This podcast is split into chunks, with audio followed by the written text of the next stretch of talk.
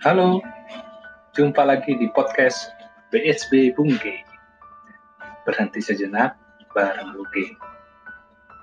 Kali ini judulnya perhentian kita, perhatikanlah keadaanmu. Diambil dari Hagai 1 ayat 1 sampai 15.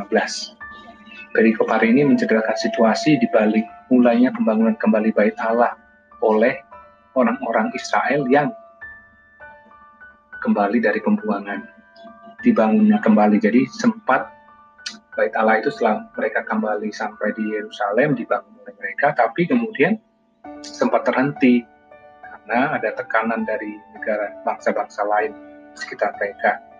Itu tertulis di Ezra 4 ayat 25 orang Israel yang berada dalam kondisi tersebut juga mengalami kondisi yang tidak menyenangkan dalam kehidupan mereka.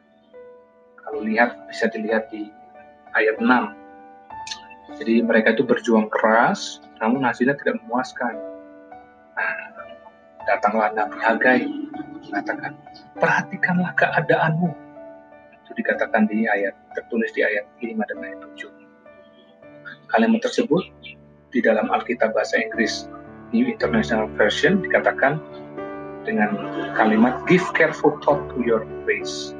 Give careful thought to your. Yang jika diterjemahkan secara bebas artinya pikirkanlah baik-baik keadaan.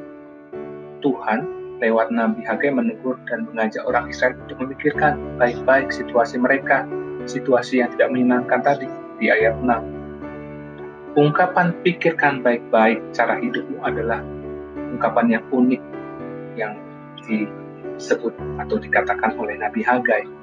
Ada di Hagai 1 ayat 5 dan 7, pasal 2 ayat 15 dan 18. Dan ungkapan ini menyerukan refleksi yang mendalam tentang perilaku dan pengalaman kehidupan termasuk di masa lalu. Pengalaman kesulitan harus selalu menjadi peluang untuk refleksi spiritual dalam hidup kita. Seperti yang disarankan dalam komentari Naifak. Situasi sulit memang tidak selalu berarti ada dosa yang kita lakukan.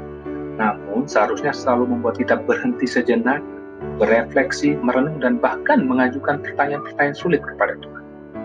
Dalam anugerahnya, sesuai waktunya, lewat berbagai cara termasuk firman-Nya, Tuhan memberikan pengalaman apa yang sebenarnya terjadi atau langkah apa yang harus dilakukan. Itulah yang dialami orang Israel yang kembali semangat membangun bait Allah yang seharusnya dijadikan prioritas utama. Kristus dalam situasi serkan karena akan disalib datang kepada Bapa dan berdoa, Bapa biarlah cawan ini berlalu, namun jadilah kehendak.